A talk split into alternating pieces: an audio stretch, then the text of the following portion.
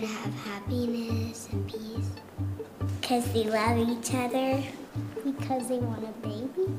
To make babies and to keep on spreading the love of God. Because maybe they think it's good. I think someone gets married because they love him. Because they really, really like each other. So they fell in love.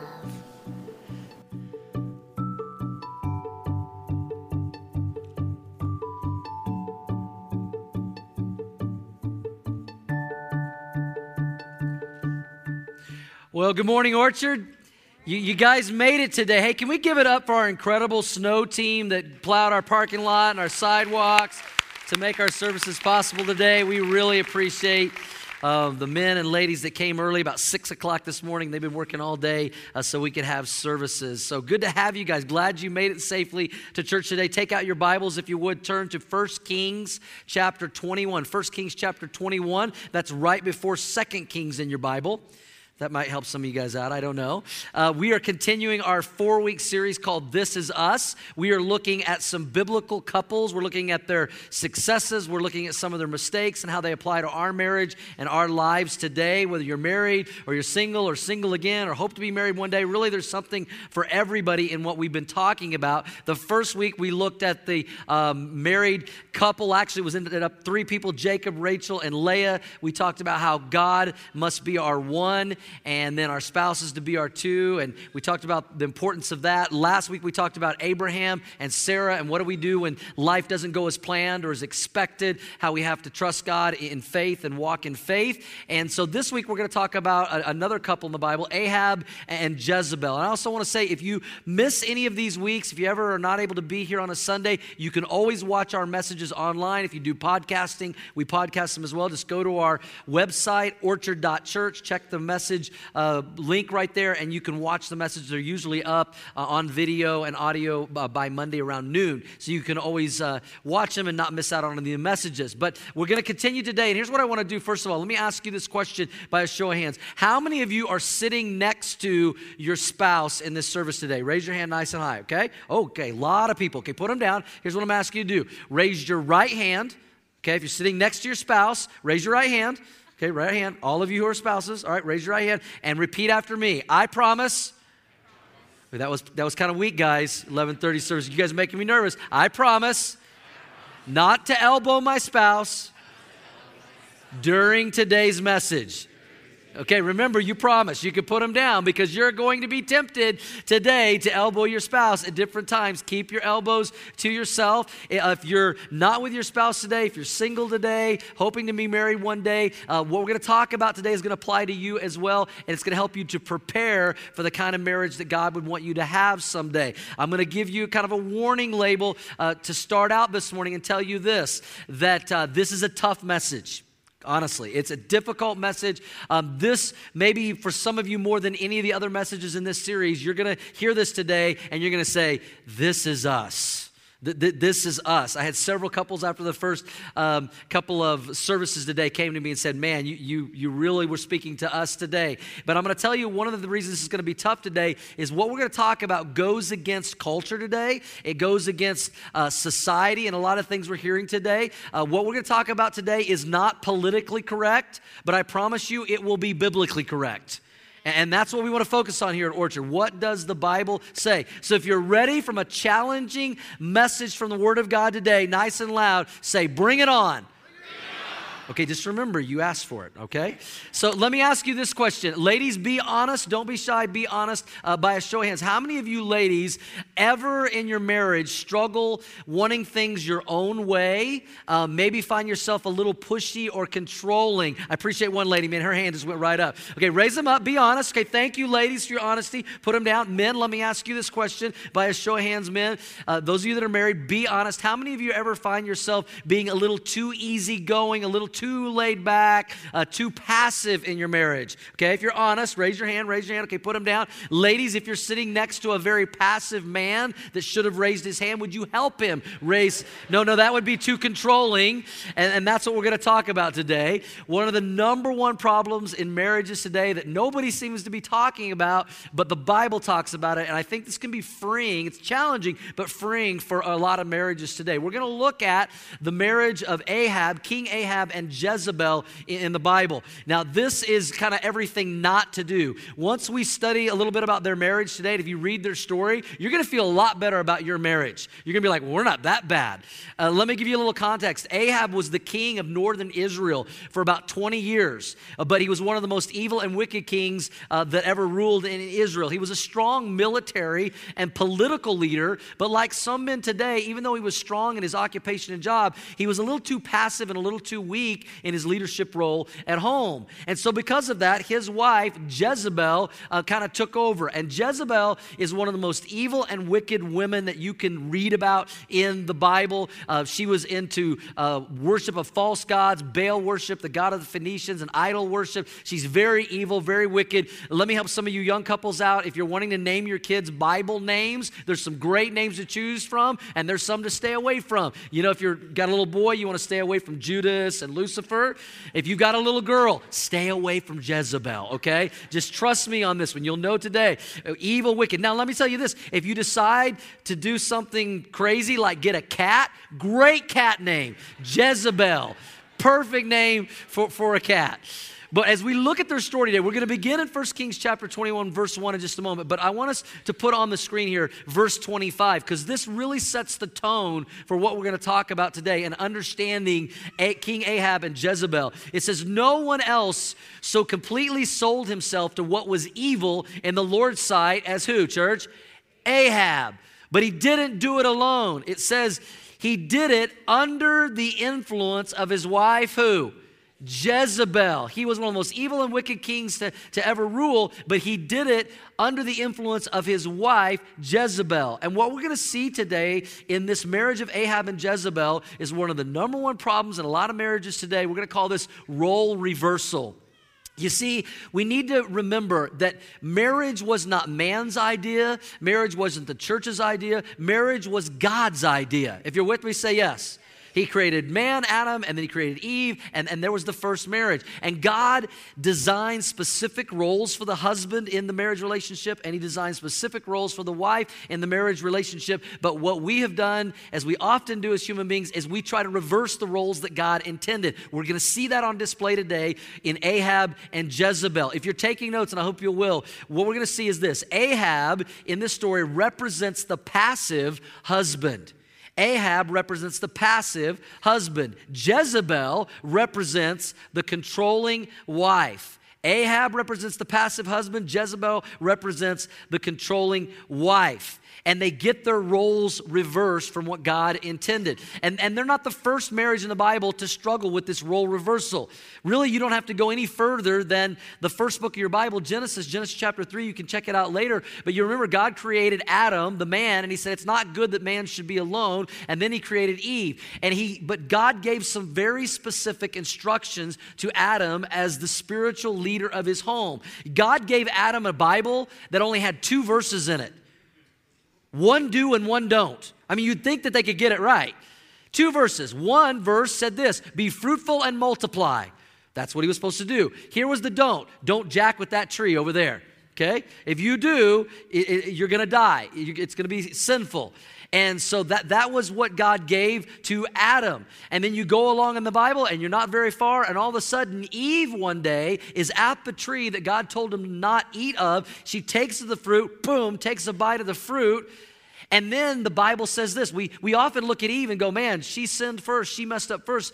But the Bible says that when Eve took of the fruit and she ate and disobeyed God, Adam, her husband, was standing there with her, watching this go down, and he knew what they were supposed to do and not do. And then the Bible says that she gave the fruit to Adam, and he ate of the fruit. And what is happening is the roles had been reversed, and instead of him leading her, she was leading him, and it plunged all of humanity into sin because the roles were reversed. And that's what we're going to talk about today. And we're going to begin by talking about the passive husband. The passive husband that we see here in the scriptures in Ahab. If you're taking notes, the passive husband. Adam became passive and King Ahab became passive. 1 Kings chapter 21, verse 1, it says, "Now there was a man named Naboth from Jezreel who owned a vineyard in Jezreel beside the palace of King" what? "Ahab of Samaria. One day, Ahab said to Naboth, 'Since your vineyard is so convenient to my palace, I would like to buy it to use as a vegetable garden. I will give you a better vineyard in exchange, or if you prefer, I will pay you for it.'" So King Ahab has this neighbor, his name is Naboth, and he's got this sweet vineyard, and he's like, you know, I'd like to buy your vineyard so I can make it into a vegetable garden. He was evidently into gardening. We're going to call that Ahab's chick thing, okay? Now, it's okay, men, to have one chick thing. One. If you have more than one chick thing, you need counseling, okay? And we're going to pray for you. You say, well, what's a chick thing for a guy? You know, for some guys, their chick thing is their hair. For some guys, they like to have their nails done, you know, like the ladies do. For some guys, their chick thing might be their clothes. For some guys, it's candles. I have one chick thing as your pastor. I'm not going to share that with you today, but I have one. You really want me to, don't you? Yeah, okay, I'm going to be honest, keep it real. I'll tell you what my one chick thing is. I actually don't mind chick flicks. I know I just lost my man card right there. I don't mind watching chick flicks with my wife. As a matter of fact, truth is, when we're watching a chick flick, I usually cry before she does. So there's my chick thing. Well, for King Ahab, his chick thing was he wanted a vegetable garden, okay? And so he's like, Naboth, you know, let me buy your vineyard so I can make a vegetable garden. Well, let's see how Naboth responds. Verse 3 says, "But Naboth replied, 'The Lord forbid that I should give you the inheritance that was passed down by my ancestors.' So Ahab went home angry and sullen." He didn't get his way because of Naboth's answer. "The king went to bed with his face to the wall, and he refused to eat." He didn't get what he wanted. He didn't get his chick thing. And so he gets upset, and he starts crying, and he starts whining. And he basically goes home. He's sulking. He's pouting on his bed. He won't eat or drink anything. He's being a big baby. He's acting like a wussy. I cleaned that up for church, okay? When Ahab didn't get his way as the king, he did what some men do today. He kind of took his ball, and he went away. He went back home. And the truth is, if we're keeping it real, there are some men that do this today in marriage. They act this way. You know, if they're not successful, if they don't get what they want, they don't get their way, then they don't want to play the game. And they just kind of pout and they kind of sulk. And we see this happen in marriages sometimes today. If a man doesn't feel like he's good enough, he doesn't live up to her expectations, her standards, you know, he's not like her dad was, if he feels like he can never please her, then sometimes what he will do is he'll take his ball and he'll sulk and he'll pout and he'll become very passive like Ahab in this story. That's the passive husband that we see in Ahab. Let's now talk about the controlling wife. We've looked at the passive husband. If you're taking notes, let's talk about the controlling wife that we see pictured in this story in Jezebel. How does Jezebel respond to her pouting husband, Ahab? Verse 5 says, she asks this question. She sees him pouting on his bed and not eating. She says, "What's the matter?" Now, when I read this, I'm pretty sure Jezebel had a tone. Okay? Guys, you know what I'm talking about, ladies? The tone. She's like, "What's the matter?" Something like that, okay? There's a tone. I just know there is when she's asking this. "What's the matter?" his wife Jezebel asked him. What's made you so upset? You're not eating." And you now Naboth's going to respond. And I'm just imagining his response. "I asked Naboth to sell me his vineyard or trade it. He refused," Ahab told her. I mean, he's pouting. And then she responds and really tries to encourage him. "Are you the king of Israel or not?" Jezebel demanded. "Get up and eat something, and don't worry about it." Watch this. "I'll get you Naboth's vineyard." In other words, if you can't do it yourself, move out of the way. Let me show you how it's done. She takes over. She takes charge. She takes control. And in marriages, this sometimes happens today. Wives, I love you. I want to help you. Here's what happens sometimes. Men try to act all cool and macho and like we have these egos, like we've got it all together. But all men sometimes feel vulnerable. They have insecurities at times. This is one of the reasons why God gave Eve to Adam in the garden, as the Bible says, as a helpmate, as a helper, to encourage him. Now, it's sad that some women are insulted by this role, but this is a beautiful God-given role when you understand it properly. When God looked at Adam in the garden and he saw that, you know, he was alone before he made Eve, he saw Adam and he's like, it is not good that man is alone. Amen, men? He needs a helper. I mean, ladies, we are not good on our own. Our clothes don't match. We can't find our car keys. We don't bathe like we should. We need your help. We need help, but we need the right kind of help. And God has placed the wife in the husband's life to encourage him to be all that God has called him to be, to help him. Here's the key, ladies. Here's the key. The way you treat your husband will produce one of two results. One of two results. A godly wife, an encouraging wife, will help a weak man become a stronger man. But a controlling wife, like Jezebel is doing here, will always make a weak man a weaker man. And if you're not careful, you will produce the very thing that drives you crazy. The fact that he's too laid back and he's too passive and he won't take a stand. He won't lead. This is exactly what Jezebel did in Ahab's life. She was a controlling wife, and she took control, and she beat him down, and she made a weak man a weaker man by doing two things. The first one is this, if you're taking notes. She belittles her husband. Now, ladies, listen, I'm not trying to pick on you. I'm trying to help you. Hang in there. The men's part is coming. We are equal opportunity offenders here at Orchard Church, okay? It's coming. But I want you to see this. Jezebel is a controlling wife. She made a weak man a weaker man by, first of all, she belittles her husband with her words. Look at verse 7. Are you the king of Israel or not? She demanded. Get up and eat something and don't worry about it.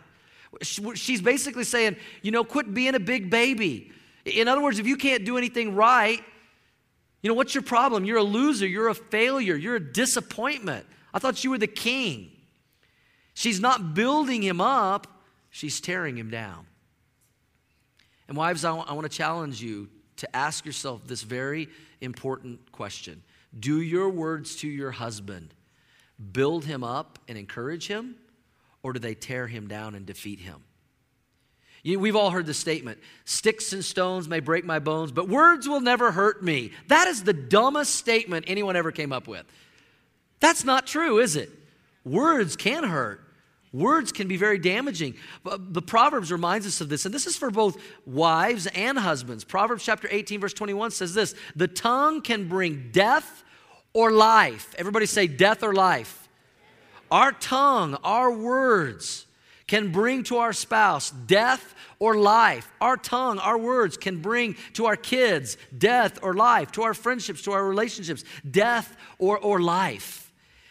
And here's the thing, the controlling wife brings death to the relationship and to her husband with belittling words. But a godly wife will speak words of encouragement that will bring life to her husband and make a weak man a stronger man when he's vulnerable and insecure, like what's happening here with Ahab.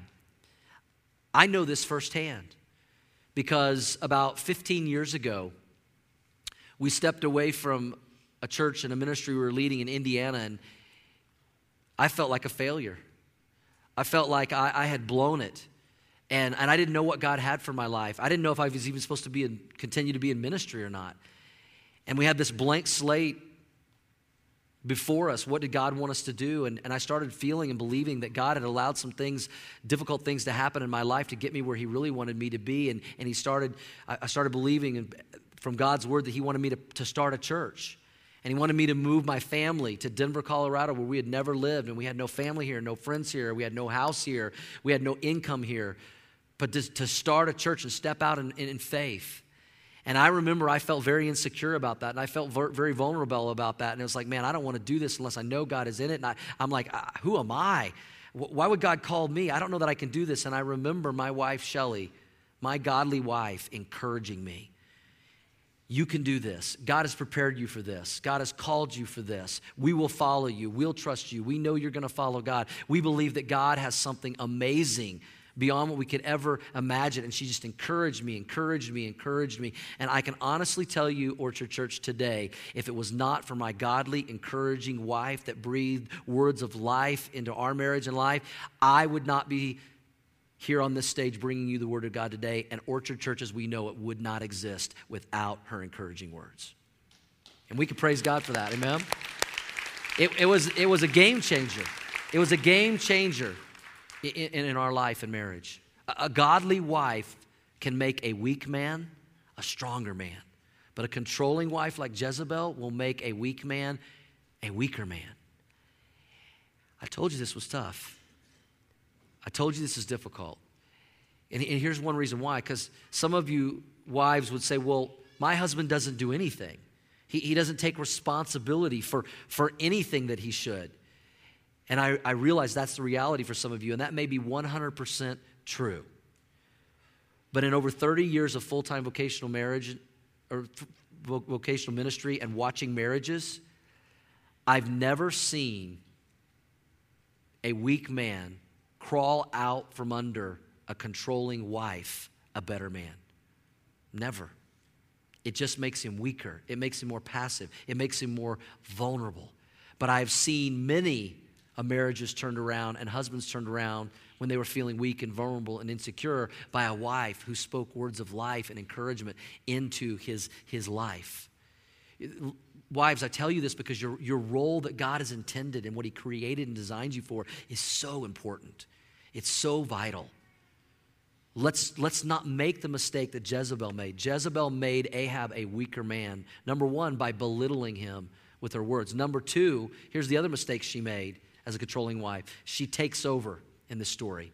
She takes over. What does she say after she, are you king of Israel or not? Get up and eat. Don't worry about it. And then she says this, I'll get you Naboth's vineyard. What did she do? She's like, move over. And she jumps into the driver's seat. She takes charge. She takes control. I want to illustrate it this way. If you're riding in a car in the front, one of the front two seats, there's the driver's seat and then there's the passenger seat. I think we would all agree that the driver's seat is the responsible seat. I mean, they're the one that's got to keep their eyes on the road. They got to be responsible, 10 and 2, paying attention, not texting, not messing with stuff. The passenger seat is the relaxed seat. That's the laid-back, passive seat. Man, if you're in the passenger seat, you can listen to the radio, turn up the AC, the heat, get on Facebook, text, sleep. We've got a picture. This is a couple. See how she's in the driver's seat. She's in the responsible seat, and she's, intense. He's kind of kicked back. He's on his cell phone. Here's the thing that you need to understand, ladies. A wife that always jumps into the driver's seat in her marriage will condition her husband to be passive. You'll condition him to always just jump in the easy, relaxed, passive seat. And then you'll wonder why he never takes charge, why he never leads, why he never steps up. Now let me say something right here, because we had a couple of people in the first service, they were leaving, and I saw some men grabbing the keys to the car from their wife to make sure that they drove out of here. And we're not talking about driving, we're talking about the marriage, okay? That's an illustration, all right? Who's leading the home? Who's leading and guiding the way God intended? And again, I want to be sensitive to this. And this is tough, and I want to acknowledge that there are some deadbeat husbands out there that don't take responsibility for anything. And we're going to deal with that in a moment. Somebody's got to put food on the table. Somebody's got to take care of the kids. Somebody has got to make sure the bills are paid. Things must get done. But wives, ladies, let me say, if the wife constantly steps into the husband's God-given role, eventually, he'll let you do it. He'll just let you do it, and he'll surrender God's call on his life instead of what God intended. And you know what? It begins with little things. Like maybe you ask your husband to help get the kids ready, and it's a weather day like today. And so your husband tries to help out, and he goes to get the kids ready, and they come downstairs, and they're in flip-flop shorts and a tank top. Now, you have a decision. How do you respond to that? Well, thank you, honey, for helping out. Good try, and then you get them dressed properly. Or do you go, are you an idiot or what? You moron? Have you not looked at the weather? You speaking life or are you speaking death? If he gets that kind of response, what do you think he's going to do next time? He's not going to help. But maybe a modern miracle takes place in your home like every once in a while happens in our home, and you decide to do the dishes. I said that in one service, and the lady said, amen. You decide to do the dishes to help your wife out. And you don't know, not only do you do the dishes, but you dry the dishes, and you even put them away. I said modern miracle, right? But then, what do you do, ladies, when you come in, and he hasn't put any of them in the right place? Do you thank him for helping out around the house, or do you go, what is your problem? None of this is in the right place. Dear, let me just do this. And you take over. And if you do, you're going to condition him to take a passive role. Now, again, what do if you have a husband that doesn't take responsibility for anything? Because I understand that's the reality for some of you, and that's sad. Let me give you two things, ladies. If you say, my husband doesn't take responsibility for anything, let me give you two things practically that you can do. Number one, ask God to help you to love him, faults and all. To remember your vows that you made to him one day, for better or worse, for richer, for poorer, in sickness and in health. Love him, faults and all. Seek to encourage him, seek to build him up, because you know what is true? What is rewarded is repeated. What are you rewarding? If you say, well, I'm not sure how to reward him, ask him how you can reward him. I'm sure he has some ideas. Whatever that might be. Here's the second thing. If you have a husband that doesn't do anything, doesn't take responsibility, here's the second thing. Pray, pray, pray, pray, pray. And then get out of the way and let God work in his life. Let God change his heart. Let God do something supernaturally that you could never do naturally. And some of you ladies are probably looking at me like, oh, Pastor Doug, you're so naive. Where did you come up with this stuff? This isn't my idea. These are not just my suggestions. This is what the Word of God says. Let me give you one example. In 1 Peter chapter 3, verse 1, this is for wives that have deadbeat husbands, that don't take responsibility. Maybe they don't even believe in God. They're not even a believer. Here's what Peter says. In the same way, you wives must accept the authority of your husbands. Accept their role as leader.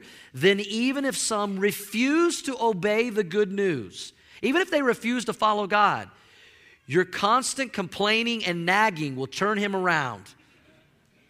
Is that what it says? No. Your godly what, ladies? Lives will speak to them without any words. Your godly lives. They will be won over by observing your pure and reverent lives. You are never going to nag your husband into changing. It doesn't work that way. It's your godly living. It's encouraging him. It's speaking words of life instead of death. It's avoiding being like Jezebel. So now that all the women in here are ticked at me and may never come to Orchard again, let me talk to the men. And men, I think I just heard a lady say, preach it. Oh, I'm about to. Men, maybe the reason that Jezebel felt that she had to take control and lead is because Ahab never would. He was too passive. He was too laid back. He was too relaxed. He didn't understand or live up to his God-given role and responsibility that God designed. Men, God has given us a responsibility to spiritually, lovingly lead our marriages and our homes. And I believe with all my heart, if more men would take that seriously and do that, less women would feel the need to take over and take control. And Scripture is very clear about this, the role of the husband and the role of the wife. I know society tells us something different, but again, we're not here to be politically correct. We're here to be biblically correct. And you see this all throughout the Bible. Remember, Adam and Eve, when they sinned in the garden, And technically, who ate the fruit first and disobeyed God first? It was Eve. But God goes looking for them. Read about it in Genesis chapter 3. You read about it. God goes looking for them in the garden, and God says, Adam, where are you? Adam, I need to talk to you. Adam, I need to speak with you. Adam, you messed up. He held Adam responsible. God always holds the man responsible because we're the ones that are called to be the loving spiritual leaders of our home. And I want to spend the rest of our time talking about the loving leader, the loving leader. And this is particularly for men. We've talked about the passive husband. We've talked about the controlling wife. This is God's design, the loving leader. Paul talked about this in Ephesians chapter 5, verse 22 to 25. He's using a metaphor here of the relationship between the church, between us and Jesus Christ. But the picture that he's using is the marriage relationship between the husband and the wife. And it says this, for wives, this means submit to your husbands as to the Lord, to their leadership, respect their leadership. For a husband is the head of his wife as Christ, just like Christ is the head and the leader of the church. He is the savior of his body, the church. As the church submits to Christ, so you wives should submit to your husbands in everything. Now let me stop right there because I'm reading that and some of the wives are going, I thought you were going to talk to the men. It sounds like you're still picking on us. I'm just reading the scriptures, okay? Here comes the husband's part. For husbands, this means, help me out, men, love your wives. Okay, I heard a few people, a lot of passive men. Let's read this together, men. For husbands, this means love your wives. Well, I love my wife. Do you love her like this? Just as Christ loved the church. How much did Jesus love the church? He gave up his life for her. He was willing to die for her. He went to the cross for her. You know, as we look at this teaching from Paul, you know, I ask you this question because sometimes wives struggle with this teaching and some husbands struggle with this teaching. You know, who has the harder part here? Wives that are supposed to respect and submit to their husbands or men who have to die? Dying's harder if we live up to this and do this. And what I have seen in over 30 years of ministry is that when a man, most of the time, when a man will be the loving spiritual leader and love his wife like Christ loved the church, she wants to follow a man like that. She's excited to follow a man like that. And when we talk about these roles, listen, hear me very clearly, because the society likes to twist this around. This is not a matter of power and ego and being a boss. This isn't about power, it's about position. It's about understanding our God-given roles in the marriage because God created marriage. And so he wrote a book, the Bible, the owner's manual on marriage. If you don't like it, don't shoot the messenger. Talk to God.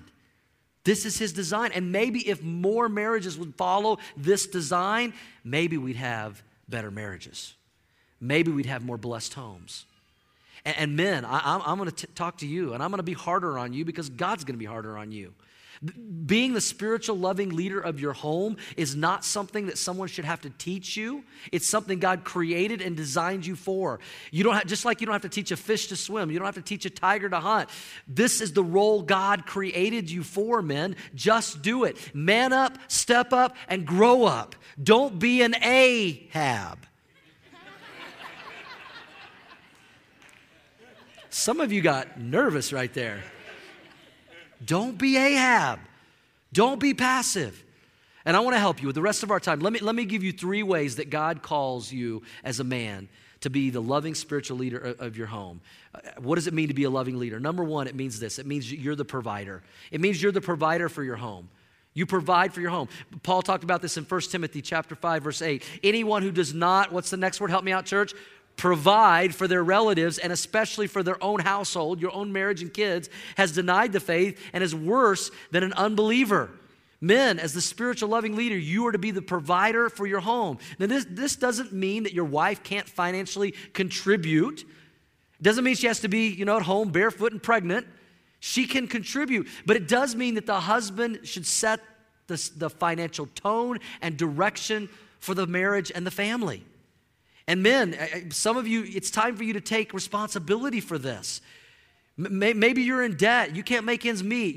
You say, man, our marriage, our family, we're always struggling financially. We're never going to be able to get ahead financially. We're going to have this financial noose around our life. It doesn't have to be that way. We have tools here to help you with that. We have what we call Financial Peace University by Dave Ramsey. We offer it every semester. We're signing up for small groups right now. Some of you men need to take responsibility as the provider for your home to get into Financial Peace University and say, we're not going to live like everyone else, which is broke and in debt. We're going to get out of debt. We're going to stay out of debt. We're going to have a plan. We're going to have a budget. We're going to say no to materialism. I'm going to provide financial security and stability for my marriage and my home. And men, if you will do that, I promise you, she will love you for it. She will love you for it, because one of the greatest needs of a wife is security. So do it. Step up. Sign up. I think we've got 4 or 5 Financial Peace University classes offered this semester. It's time for some of you to get involved in that. You say, well, it doesn't work. It works every single time if you do it. If you don't, it doesn't. Men, some of you, it's time to take financial responsibility for your marriage and your family, and adopt a value that we have here at Orchard Church that we say every week, that we're a church that acts our wage according to biblical principles. How do we act our wage? By giving first, saving second, living on the rest. Giving first because we want to say, listen, we're going to put God first in our marriage and our family because we want God's blessings on our marriage and our family. We're going to save second because it creates healthy margin. We have savings because there's going to be emergencies. We're going to live on the rest, whatever's left, which teaches us to live contently, which the Bible has a lot to say about living content lives. The loving leader is, number one, to be the provider. Number two, the loving leader is to be the protector of the home. Not only the provider, but the protector. We'll go back to Ephesians chapter 5, verse 28, and Paul said this, in the same way, husbands ought to love their wives as they love their own bodies. Men, we love ourselves. If we had a camera, some of y'all are looking in the mirror and you're like, yeah, you're checking it out. We need to love our wives like we love our own bodies and we love our own selves. Paul is not saying this because we don't love ourselves enough. Paul is saying this, men, because we love ourselves too much. And we need to love our wives as much as we love our own bodies. For a man who loves his wife actually shows love for himself. No one hates his own body, but feeds and what? Cares for it. Provides for it, protects it, just as Christ cares for the church.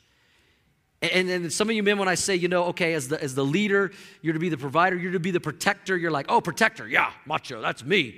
I protect my home, yeah, I got my weapons, I'm ready. I'm just wanting somebody to break in so I can make their day.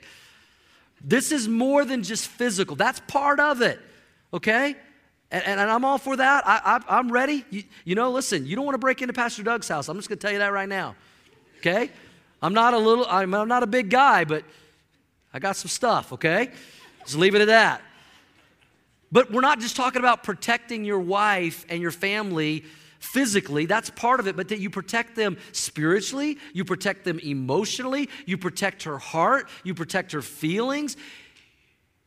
Your wife should know that you are always going to be faithful to her. Till death do us part. That just like Christ said to us, I will never leave you or forsake you. That's how your wife and family should feel. Listen, men, you protect your kids. You be involved in your kids' lives. You know who their friends are. You know where they're at. When they start dating at 25 or 30 years of age, whenever that is, you know who they're dating. You interview them. Okay?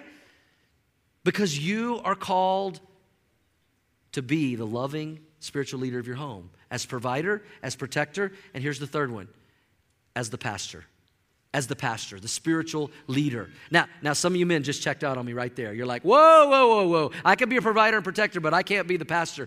Being the pastor doesn't mean that you're some great Bible scholar, theologian that can do exegetical Bible studies in your home.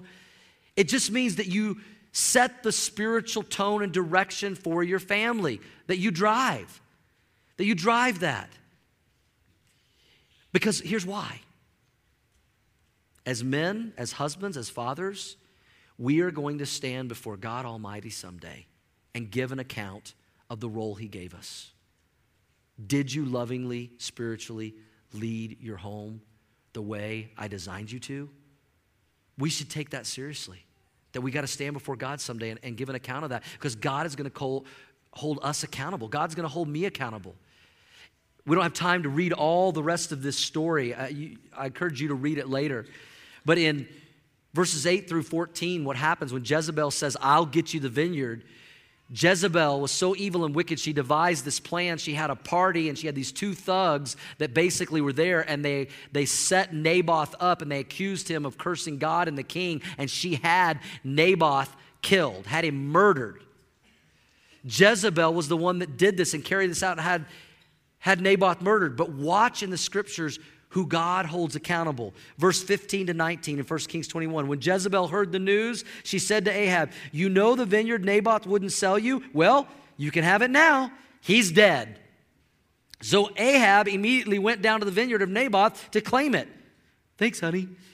But the Lord said to Elijah, the prophet, speaking on the behalf of God, "Go down to meet King Ahab of Israel, who rules in Samaria. He will be at Naboth's vineyard in Jezreel, claiming it for himself. Give him this message. This is what the Lord says. Wasn't it enough that you killed Naboth?"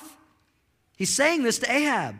"Must you rob him too? Because you, Ahab, have done this. Dogs will lick your blood at the very place where they licked the blood of Naboth."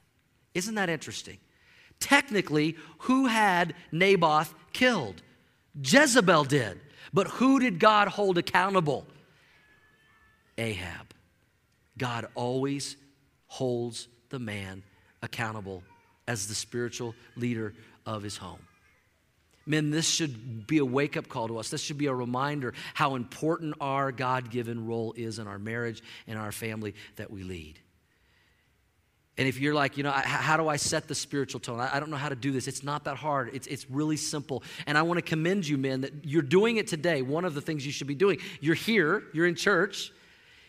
Hopefully you are the one that led your family to be here today. Hopefully your wife didn't, kick you out of bed this morning. Hopefully last night she didn't say, we need to go to church. We need to go to church. Okay. No, that you are like, we want to be in church. We want to have our family in church. And you spiritually lead by having your family in church, that you have your kids in kids ministry so they can learn about Jesus on their level, that you have your teenagers in student ministry on Fuel on Wednesday night so they can learn the Bible on their level. Hopefully, men, you are the ones saying, you know what? We are not going to be consumers at church. We're going to be contributors because Christ gave everything for us. We can give a little back to him, and we're going to serve. We're going to get in a small group and get connected with other believers that will help us grow in our walk and faith. I'm going to get discipled. I'm going to disciple another man. I'm going to read my Bible. I'm going to pray. These are things that you can simply do as the spiritual loving leader of your home, to be the pastor, to lead your family and set the spiritual tone. I want to read you guys an email that I received last week that was such a blessing to me on so many fronts. This lady gave me permission to read it. She said this: "The past few months have been very difficult for my husband and I. I've been wanting a new house, better finances, and a second child, and I wanted them yesterday." We can identify with that. "Things weren't moving as fast as I wanted. Then just before Christmas, we suffered the loss of our second pregnancy after trying for quite some time. We were devastated. Over the past few weeks, I have become angry, confused, and more faithless instead of faithful. I didn't understand why things were not going as I planned when I was pushing so hard for them. I told my husband on Sunday I was not going to join him for services at Orchard because what's the difference anyway? My wonderfully faithful husband asked that I go with him. He told me, 'Let's just show up. Maybe at church it will be easier for us to hear from God.'" She says, "It was. I have never before felt so spoken to, like it was just me in the service. I am now ready to listen, be patient, and faithful. I take comfort in knowing that God's delays are not necessarily God's denials. So thank you, Pastor Doug, for listening so closely to God and changing things up. I am very grateful for you and my loving husband." Can we give God praise for that? That's exactly what we're talking about. That's exactly what we're talking about. Being the loving leader that can make a difference. Men, you can do it. You can do it. Just do it. Do what God created you to do. And some of you men are like, "Well, she won't let me." You do it anyway. Do it anyway, because you got to stand before God someday. Maybe you need to admit to your wife and your family, "I've been in the passenger seat too long. I've been too passive. I've been too laid back. I'm sorry, I need to change. I want to be the loving spiritual leader God has designed and called me to be. And wives, maybe some of you, you need to get out of the driver's seat. Stop conditioning him to ride in the passenger seat. Allow him to lead. Encourage him, build him up. Let him know you believe in him. You'll follow him, you'll trust him. What if he makes a mistake? What if he crashes the car?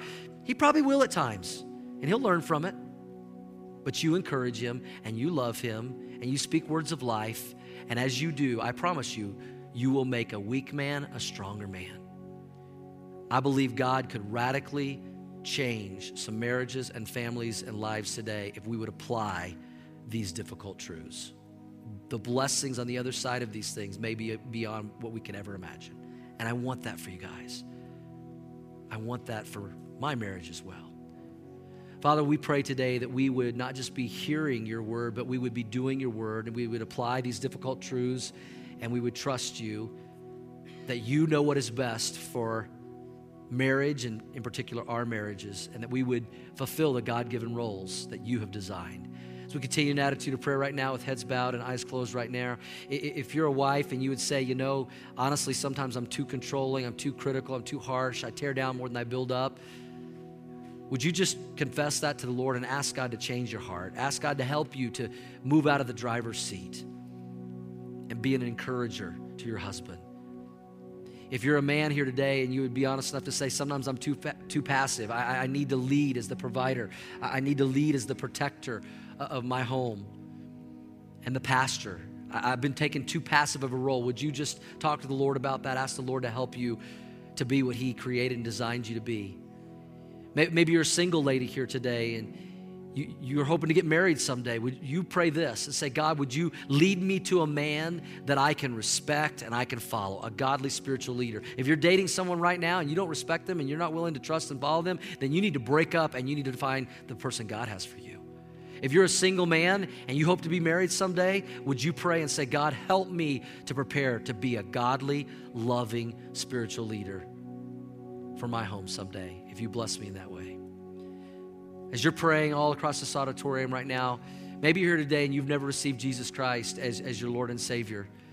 You know, the very two things we talked about today, being too passive and too controlling, are the same two things that keep people from accepting Jesus and saying yes to him. Some people are too passive about eternity and their spiritual condition, and they just hope things work out, and they don't make a decision for Christ. Some people are too controlling. They want to be in control. They want to be in charge of their life instead of submitting their life to their Lord and Savior, Jesus Christ, who died for them and who knows what's best for their life and what he's designed for them.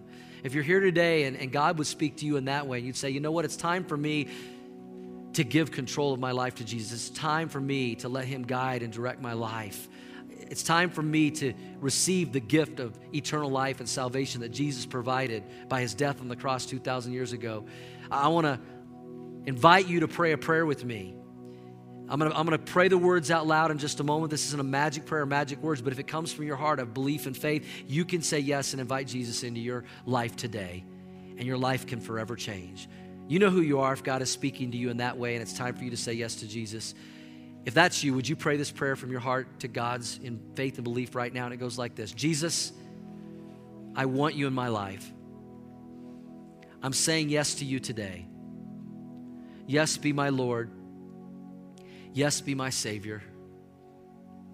Forgive me of my sins.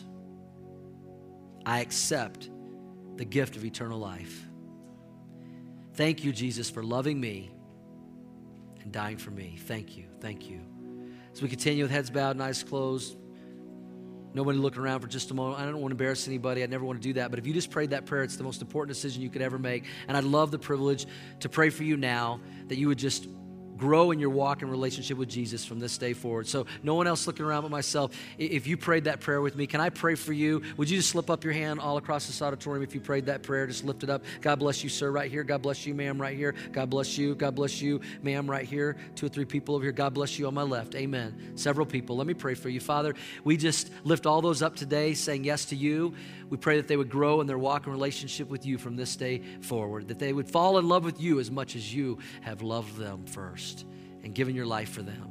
And Lord, I pray that today we would all apply these truths to our life and they would experience the blessing of marriage and our families that you intended by fulfilling the roles that you have created for all of us. We pray all this in Jesus' name. Amen. Amen. Can we celebrate decisions for Christ this morning? Amen. Amen.